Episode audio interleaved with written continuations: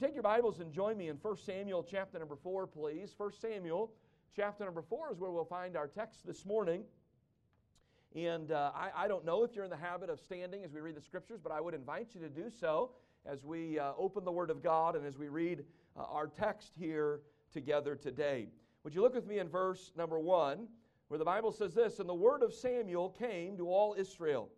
Now Israel went out against the Philistines to battle and pitched beside Ebenezer, and the Philistines pitched in Aphek. And the Philistines put themselves in array against Israel. And when they joined battle, Israel was smitten before the Philistines. And they slew of the army in the field about 4,000 men. So again, as we're, as we're reading through the story, understand that, of course, there's a, there's a really a generations long battle that exists in the Old Testament between the nation of Israel and the nation known as the people of the Philistines. And they have engaged in battle once again here in this fourth chapter.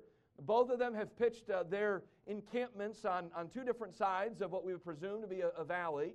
And uh, the Bible says that when they engaged in battle on day number one, 4,000 men in the nation of Israel died, uh, succumbed to this battle. The Bible doesn't tell us how many died of the Philistines, but we know it wasn't that many.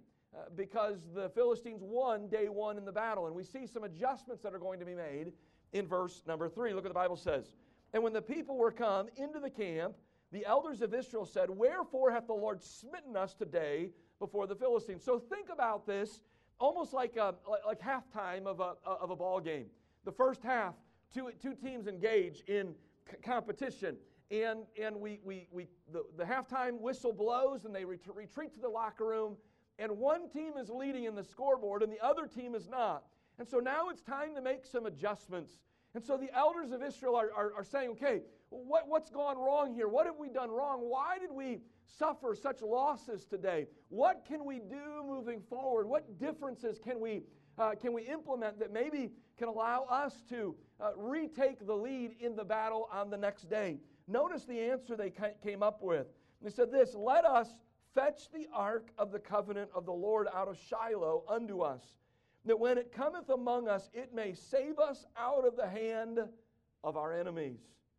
So, in the, in, in the game of football, uh, the, the coach may say, Well, let's, let's change from what we're doing. Let's change from a man to man defense and let's implement a zone defense. Uh, let's see if that maybe will help us a little bit. Let's insert this guy into the lineup. Uh, let's run this set of plays. Uh, let's get back to doing what we do best. They got us out of our rhythm in the first half. But in the second half, let's, let's do what we, what we know. This is the adjustments that are made at halftime. Here's what the children of Israel determined. Here's what we're missing we're missing the Ark of the Covenant. Let's, let's bring the Ark of the Covenant with us into battle tomorrow, and that will be the difference. That will save us out of the hands of the Philistines. I want to preach to you a message that I've entitled this morning Fetch the Ark. Comes right there out of verse number three. Fetch the ark. And I want to I want to try to illustrate and demonstrate why that sounded like a really good idea, but in reality, that's not what they were missing.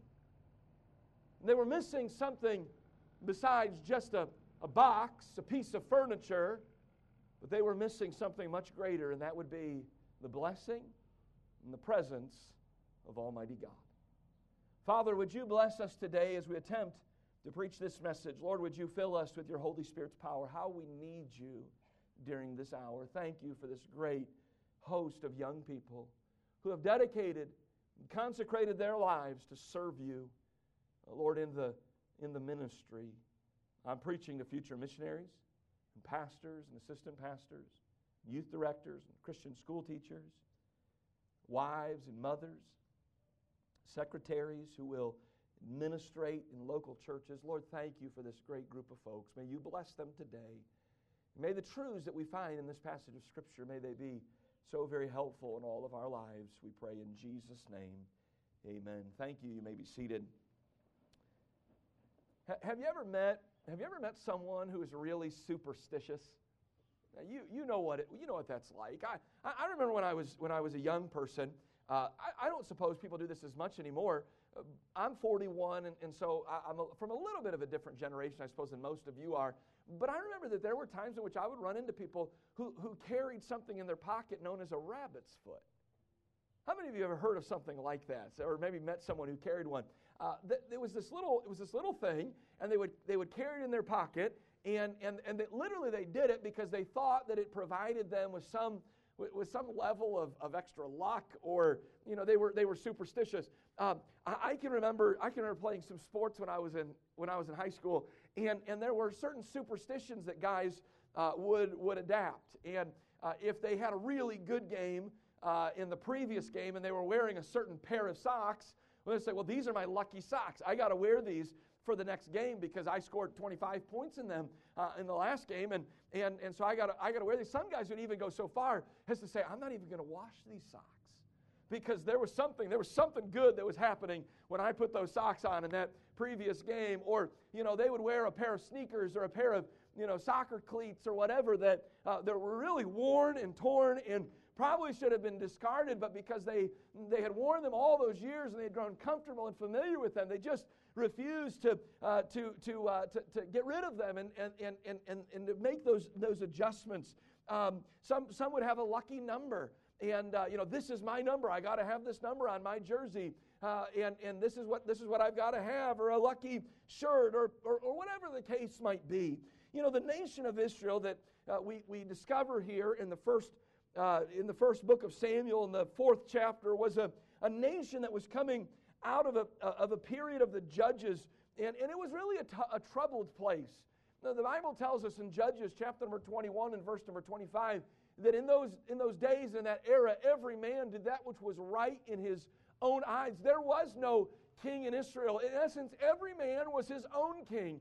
Every man just kind of ran life the way that he saw fit, the way that he thought and, and, and thought was best.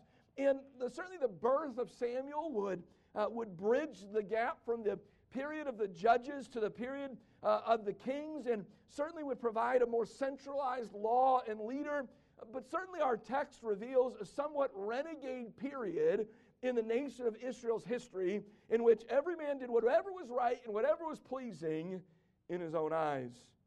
And the fourth chapter of this book reveals the Israelites locked into battle with their long standing foe, the Philistines.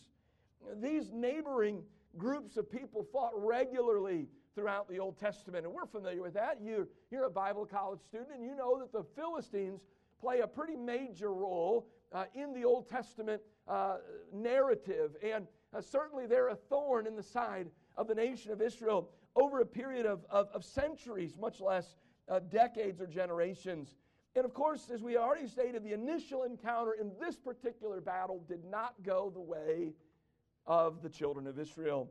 The Bible says that the Philistines put themselves in array in verse number two, and they slew of the army of the Israelites in the field about 4,000 men. You know, we read these stories and we don't give it a whole lot of thought. But think about that for a moment 4,000 men. It's 4,000 dads, 4,000 sons, 4,000 husbands, 4,000 men, human beings who, who, who, died in a, in a battle. And, and, and so they, they come together and they determine, as they're licking their wounds, how do, we, how do we get back on top? How do we get back in control of this particular battle? And as they begin to plot out their strategy for the next day and the days to come, they concluded that their loss was due to a crucial missing element. And that crucial missing element was the Ark of the Covenant. Well, let's just talk briefly about the Ark of the Covenant this morning. Let me give you a word about the Ark. God gave the Israelites instruction concerning the Ark of the Covenant, or often also referred to as the Ark of the Testimony, in the book of Exodus. In the 25th chapter and the 10th verse, God tells the Moses, He says, I want you to make, a, make an ark, and, and here's how it's to be made. And here's what you're to do the ark was to be a piece of furniture that was to be used in the worship of God. It was to be made of wood, according to verse number 10 of Exodus 25. And then it was to be covered with pure gold, both within and without, according to verse number 11. And inside this, this chest or this box was to be the divine law given by God to Moses on the tables of stone. We read of that in Exodus chapter 25 in verse number 16. The very tablet that God wrote the law on was to be placed inside the Ark of the Covenant. Hebrews chapter number 9 actually reveals some other elements that were found in the Ark of the Covenant. The Bible tells us in Hebrews chapter number 9 and verse number 4 that the Ark also housed a golden pot from which the people would have collected manna during the wilderness wanderings.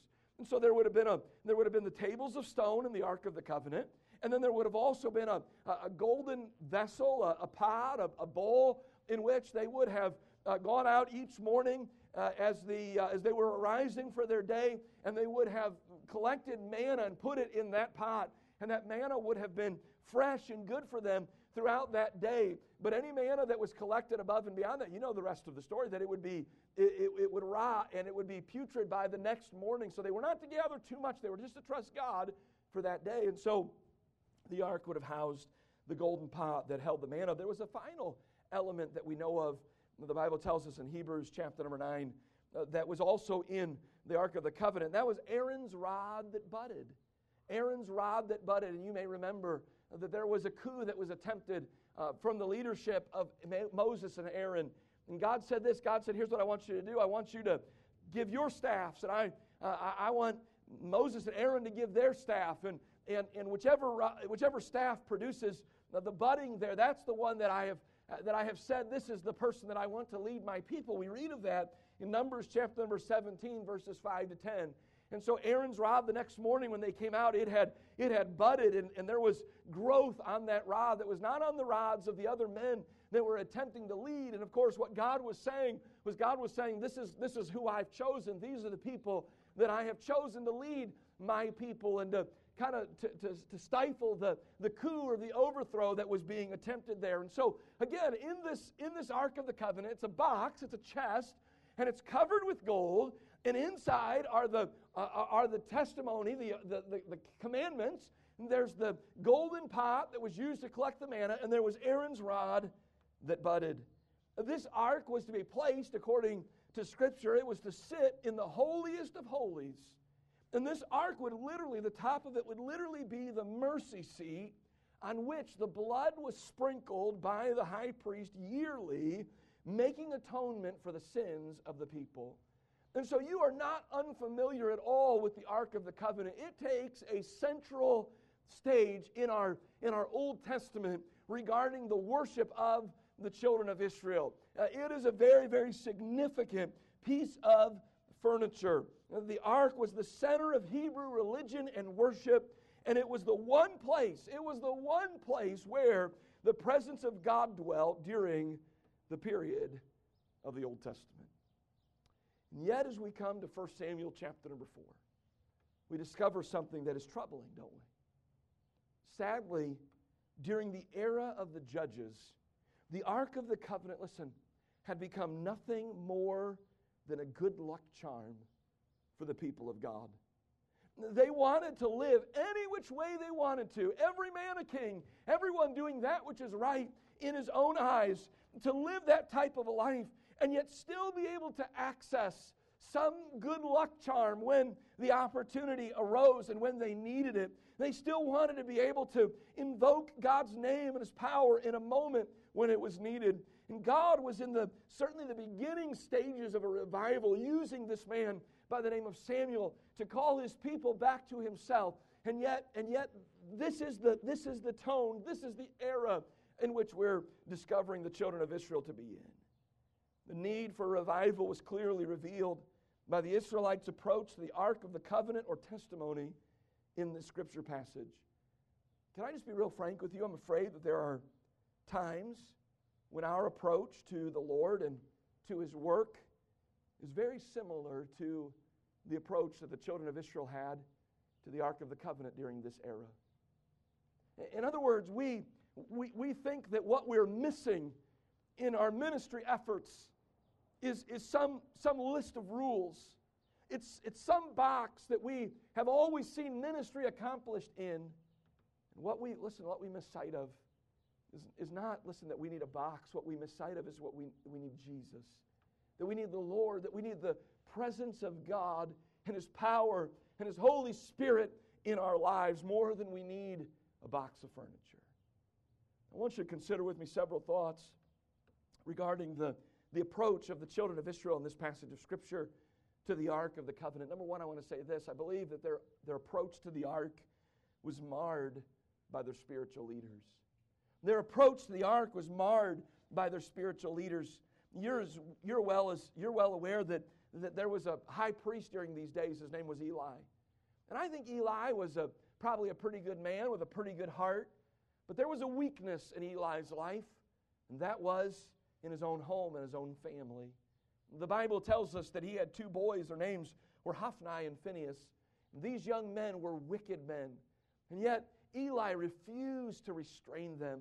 Eli refused to deal with them. These guys had made, listen, they had made the worship uh, that was to be done in the tabernacle, they had profaned it. They had made it a wicked, vile thing. Some of the things that these guys had done, we read of it in 1 Samuel chapter 2, verses 12 to 17. In fact, verse number 12, the Bible says, Now the sons of Eli were sons of Belial. They were sons of the devil. They were wicked. The Bible says they knew not the Lord. And yet these guys were involved in the, in the priestly sacrifices. These guys were involved in the worship of God. And as a result, because of Eli permitting these men to continue to serve and to lead the people in worship, uh, the, the vast majority of the elders of Israel and the people of God, listen, they had developed a disdain for the worship of God. And let me just pause here for just a moment and let me just say a word or two to you who are preparing to lead, you who are preparing to serve God and to lead churches and to lead the gospel effort into the days to come, which, by the way, are critical days. They're last days. Listen, we, we need you now more than ever. We desperately need pastors who are committed to the Word of God and are committed uh, to discovering the power of God, not in, not in some list of rules or regulations or in some, uh, some form of a denomination, but people, listen, who know how to get a hold of God and know the Lord and know His Word and know the Holy Spirit of God and are operating through the power of the Holy Spirit. The book of Jeremiah has much to say about pastoral abuse and failures. Jeremiah chapter 2 and chapter 10 and chapter 12 and chapter number 23, we find that God has some specific curses that are associated with men who are, are leading as pastors, leading as priests, and leading as ministry leaders, and yet they abuse the office in which they're serving. Can I say that when those who are tasked with leading God's people fail to lead biblically, it is almost always a rule that those who are being led by them will follow similarly. Can I tell you that we look around our world and we see stories periodically of ministry leaders who have high positions of influence. And we see them making some poor decisions. We see them falling. Can I tell you that it's not just them that fall in that moment?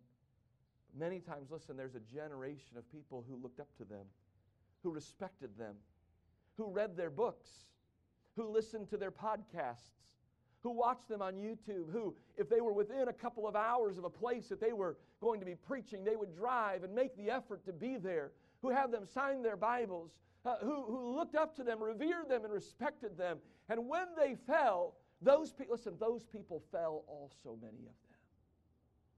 I want you to know that here in the nation of Israel, we have Hophni and Phinehas, two men who are given positions of influence. It any wonder that when the children of Israel failed in battle, they thought to themselves, oh, all we need is just a, a good luck charm, because that's what the ministry had become. That's what the tabernacle had become. It had become a place where we just go when we, when we have opportunity, when we, we go there because we have to. We go there because there's some holiday or celebration. We do not go there to meet with God, to worship God, to hear from God. We go there out of habit. We go there because, well, we're commanded to do so. But we don't ac- actually have an expectation that anything holy or spiritual is going to happen there. Can I tell you, those of you that are preparing again, oh, how desperately we need spiritual leaders. But here's what we need more than anything it's not, we don't need a number of spiritual leaders. We need, we need spiritual leaders who are genuine, who are authentic, who are committed, who are holy men and women of God, who know how to walk with God, who love the Lord, who are not living some type of a double life, ministering in public but in private. Their lives are a mess, their lives are destroyed by wickedness and sin. I remind you, the Bible says, Be sure your sin will find you out. That is so very true.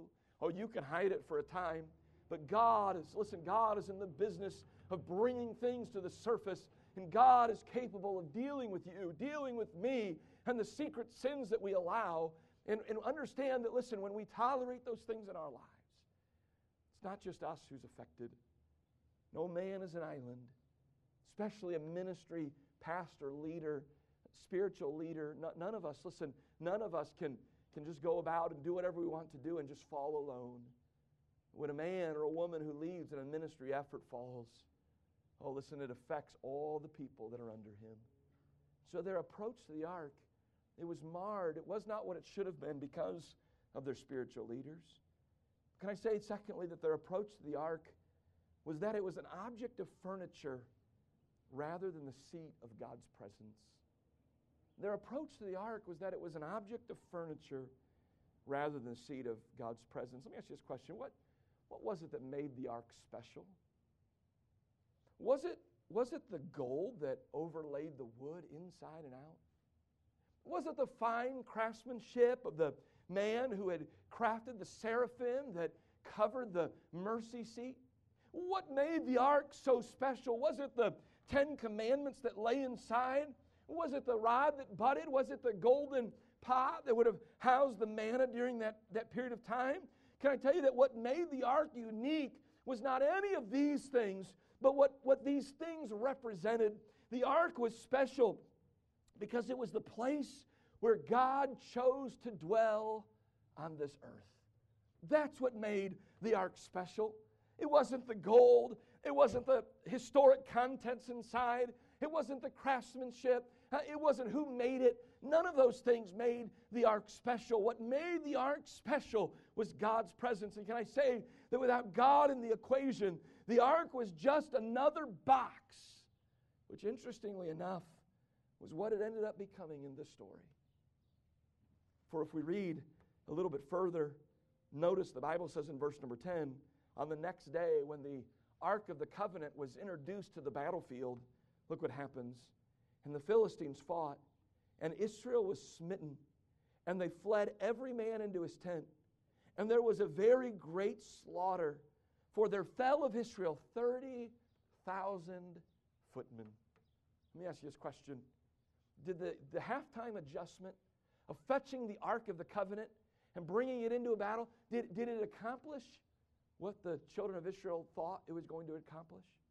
No, in fact, in fact, they didn't just lose 7,000 the next day. The Bible says that they lost 30,000 the next day. And they probably licked their wounds and headed back to their camps and they said, What has gone wrong here? I mean, we, we have the Ark of the Covenant. We were for sure to have victory. We were guaranteed victory. We had the box. We had the Ark. We had this piece of furniture. Can I say that this ark made no discernible difference in the outcome the next day. Why? Because it was just a box. Searching for a path to victory, they chose, listen, they chose to seek the help of an object of furniture rather than seeking God Himself. Do you see that in verse number three? Look what it says there again. Let us fetch the ark. Notice the last phrase. The Bible says, It may save us out of the hand of our enemies.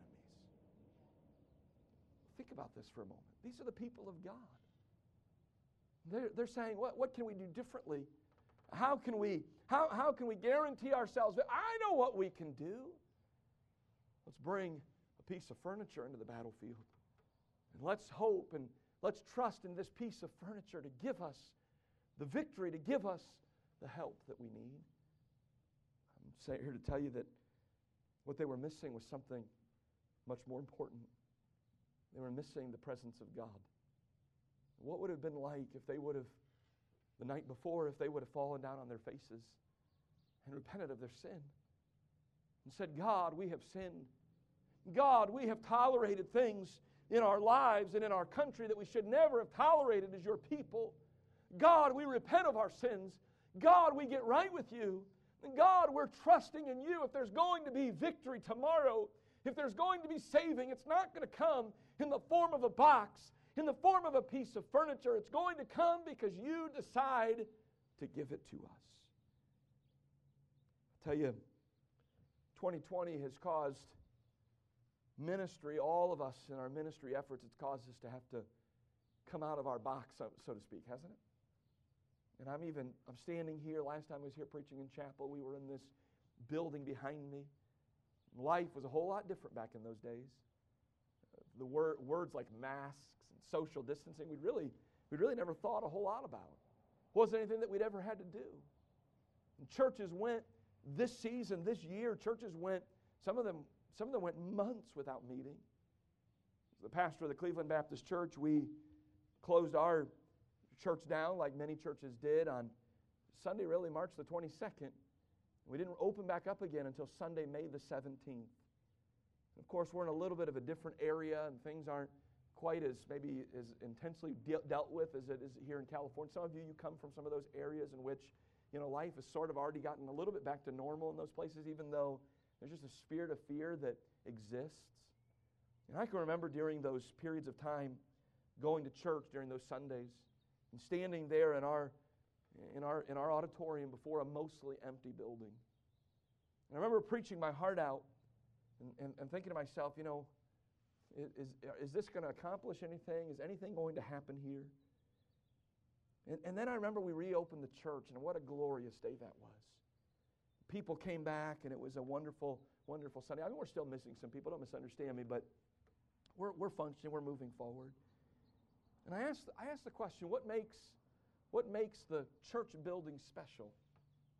Is, is, it, is it the pews and the, the furniture and the carpet and the platform and the sound equipment and all those things? No, listen, listen, listen. What makes, what makes that building special is that's the building where we meet with God.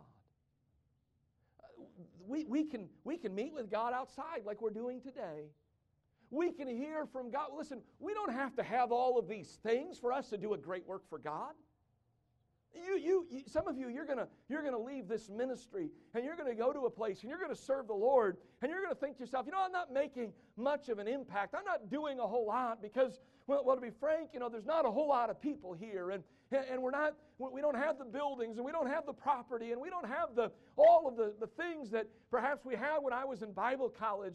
And I just want you to know something. Listen, that doesn't make the work of God legitimate. That doesn't make the work of God special. The work of God can exist outside of the box that we have created for them. We went, we went weeks, months, some churches went months without physically meeting. And we thought to ourselves, can we really do a work for God during this period? And I just want you to know something. I think in some respects, perhaps during 2020, we will have preached to more people than we would have preached had we not gone through this period of time. As people sat in their homes, scared to death to leave their homes, scared to death to contract some virus and die, and think to themselves, you know, there must be something more to life than what I've been living for. And it's Sunday, and I wonder if there's a church that's broadcasting. I wonder if there's a church that's preaching a message of hope and of healing and of comfort. And even though they never entered the doors of this place, God met with them in their homes and in their living rooms, and God got a hold of their hearts and God got a hold of their lives. Listen, here's what I'm trying to say. We sometimes we like to confine ministry to our little boxes. And if we don't have this and if we don't have that, well, then we can't do what God's called us to do. And I just want you to know something the work of God goes on apart from the box. The work of God does not require all the things that sometimes we think it requires. And, and listen, the work of God isn't, isn't, is it's not necessary for us sometimes to have all of the things that we think we must have. Can I tell you that this is convicting because our, listen, our approach to ministry and service is often devoid of God. And listen, when, I, when, when that's my approach, when, when I think, okay, we're going to have a good Sunday today because we've got this special lined up and, and I've got my message and, it, and it's all alliterated. It's my, man, there's some things here that I've never seen before. And, and uh, boy, I'm going to stand and I'm a, I, I can communicate. I've got a few, a few cute stories and I've got a, a funny joke to begin with. And, and we've got some, some clever music that's going to set the mood. And we've got uh, the sound system is working well and we're going to be able to broadcast and, and, and, and, and use the internet. And we have all of these things in place. And, and surely God's going to bless us because we've put all of this work and all of this time into it. And I'm just here to tell you listen, God, God, God can do things without all of those things. There are churches all over this world that don't have a roof over their heads that are meeting like you're meeting today. And they're just not, they're not just doing it during the COVID era, they've been doing it for years. And they've got maybe, maybe some walls, but maybe they don't have a, a roof over their heads. Perhaps they don't have hymn books, and they don't have screens, and they don't have amplification systems, and they don't have nice podiums and pulpits, and they don't have beautiful uh, instruments and pianos and, and, and stringed instruments and, and, and all of these things that sometimes we think are necessary. And they don't have padded seating to sit in, and, and they don't have gorgeous lights, and they don't have climate control. And, and yet, listen, listen, God's still doing a work in those places. God's still doing something great. He's still doing something wonderful. Can I say that if we think that the work of God, listen, if we think that the work of God is not going forward right now because of all the restrictions that we're dealing with, then our, listen, our view of God is much smaller than it ought to be. Because God specializes, He specializes in doing incredible things during the most difficult and challenging and unusual circumstances. I'm afraid sometimes our approach to the work of God similar to the approach of the children of Israel. How, how can we have a big Sunday? Fetch the ark. Make sure that we have all the things in place. Make sure the grass is cut just. Make sure that we have the nicest promotional material. Make sure that we're giving away some really cool things, that we're bringing in some really unique speaker. Make sure that we have the best music lined up. And I'm just here to say that sometimes we go through all of these steps and we go through all of these things, and the one thing that we forget is to fall down on our faces before God and say, God, we so desperately need you to work. We sometimes fall into the same habit and pattern that says, just fetch the ark. Just fetch the ark, and everything will be fine. Notice, thirdly, their approach to the ark was rooted in ignorance and not reality. Look at verse number 5. And when the ark of the covenant of the Lord came into the camp, all Israel shouted with a great shout, so that the earth rang again. So here they are. Let's make the adjustment. What do we need? We need the ark. Somebody go get the ark. Somebody goes running down the path. They go to Shiloh and they pick up that ark and they run as fast as they can back to Ebenezer where the children of Israel are camped.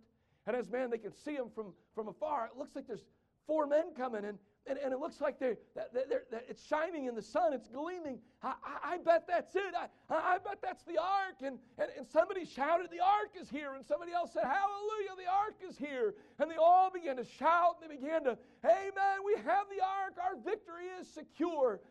And yet they had no idea that all they had, listen, was just a really historical box. They had a really expensive piece of furniture, but they, they, they, they didn't, that's all they had. That ark was not about to make any difference. Look in verse number 6. And when the Philistines heard the noise of the shout, they said, What meaneth the noise of this great shout in the camp of the Hebrews? And they understood that the ark of the Lord was coming to the camp, and the Philistines were afraid, for they said, God has come into the camp. No, God had not come into the camp. Just a really expensive piece of furniture had come into the camp. But God wasn't there. The Hebrews shouted, the Philistines were close enough to hear the shout, and they deduced that the shouting was due to the arrival of the ark, and they feared because they had known that the ark was the place where God's presence dwelt. And they made this statement God had come into the camp. In this instance, listen, the pagans, the pagans knew more about God and what was needed than even the children of Israel knew at this point in time. The pagans were the ones that said God had come into the camp. Listen, the children of Israel, God's own people, they were the ones that said the ark is come into the camp. There's a difference between those two. Children of Israel were ignorant, believing, believing that this ark was going to provide some, some special power and ability for them. But in reality, God had not come into the camp. Just a really expensive and historic piece of furniture was there. And they continued in this ignorant delusion until the next day when everyone was faced with the reality that God, listen, God and his presence was nowhere to be found in the camp or in that box. Again, how often do we assume because we have the right objects, because we have the right things, that we should also have the power and presence of God? Can I say that a, a nice suit and tie does not equal the presence of God? Ladies, a, a modest dress does not equal the presence of God. Can, can, I, can I tell you that a, a conservative hymn or song that is sung does not assume automatically God's presence? Can I tell you that a, a, a big offering doesn't assume God's presence? Can I tell you that a, a big day with lots of visitors and lots of people doesn't automatically, it just might mean that we've, we've made some really good plans and we've work, worked really hard. But can I tell you that apart from the presence of God, it's all for naught? The presence of God, listen, is not confined to the boxes that sometimes we like to confine it to. The presence of God is found in relationship. It's found in falling down on our faces, confessing our sin, and repenting of our sin, and begging and pleading and praying that God would fill us with His power and with His Spirit, and standing behind a pulpit like this and being completely and totally dependent upon Him. See, you'll find that as you go forward in ministry that it can become easy sometimes to go through the motions. You've done it so often. You can stand behind a, a pulpit and you can deal with just about any challenge that might come along.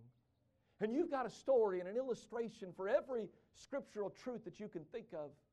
And you've got lots of verses memorized, and you wear really nice suits, and your shoes are really nice and polished and expensive, and, and you've got a really nice sanctuary, and you've got a beautiful parking lot and nice landscaping, and everything is, uh, is, is just perfectly manicured, and, and you've got a beautiful family, and, and, and you've got great musicians in your church, and you've got really hard workers. And sometimes, sometimes it's easy to begin to trust in these things and to believe, oh, listen, God is going to do a great work where we are because look at all that we have in place. We have gifted musicians, and I, I've preached for a while, and I'm pretty comfortable standing behind a pulpit and developing a message. And we wear the right clothes, and we sing the right kind of songs, and we have the right kind of Bible, and we've got lots of money coming in. And we begin to trust in those things, and we leave, listen, we leave God far behind.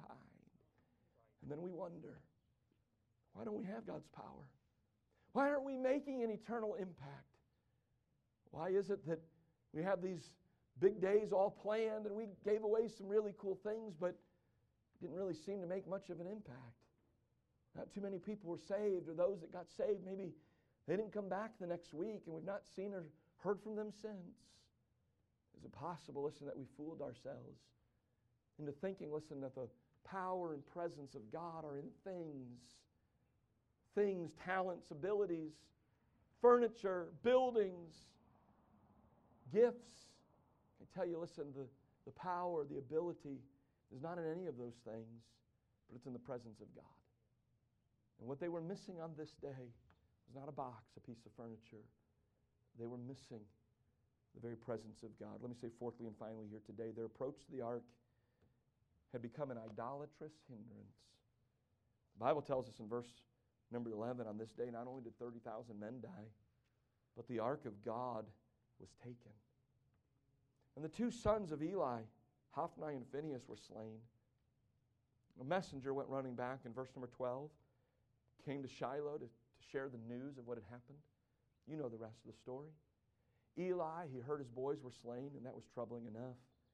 But when he heard, listen, when he heard the ark was taken, the Bible says that he fell off of the stool that he was sitting on. He broke his neck and he died. Now listen to what listen to the commentary in verse number 22. This is this is the wife of uh, of, of Hophni, and look what she says. She gives birth that day. I'm sorry, Phinehas says in verse number 22, and she said, The glory is departed from Israel, for the ark of God is taken. Can I just be real frank with you? The glory had departed a long time previously. The glory, the glory had been gone for a long time. The glory had not departed on this day. They just didn't know it yet. They, they were functioning as if the glory was still there. The glory, the glory had been gone for a long time. This was just, this was just a physical manifestation of the fact that the glory had departed. You see, you see, listen, God, God had left a long time prior. They never knew it. Why? Because the ark was still there. As long as the ark's still here, God's still here. As long as I do all of these things, as long as I have all of these gifts and all these talents, then I'm, I'm assured of, of blessing, I'm assured of power, I'm assured of influence. The moment that those things are gone, Well, well, well then I, I can't have the power. No, listen, listen. God was gone a long time previously. The ark, the, the, the day the ark was taken was not the day that the glory of the Lord had departed. When the ark was taken, only then did they come to the conclusion that the glory had departed, but the glory had departed a long time previously. I'm begging with you, I'm pleading with you as we conclude this morning to understand, listen, that the power of God is not found in programs. It's not found in clothes. It's not found in conservative or liberal. It's not found listen, it's not found in those things. It's found in relationship. It's found in doing the work, spending time and walking with God. You can, listen, you can have everything that your heart could possibly desire. You could have property, and you could have lands, and you can have bank accounts, and you can have talent, and you can have ability, and yet the glory can still be gone. The glory, listen, the glory is in, is in, is in a relationship. It's in the power of God. It's not in things. It's not in boxes. It's not in pieces of furniture. And may God help us to understand that. I don't know what you're going through. But you may be tempted to say, oh, here's what I need to do. I need to fetch the ark. I tell you, you don't need to fetch the ark. You need to get on your face before God. And you need to repent of your sin. And you need to get right with Him. And you need to invite His presence and be completely and totally dependent upon Him. And in those moments, you'll rediscover what I was missing wasn't a piece of furniture or a to do list. What I was missing was the very power and presence of God.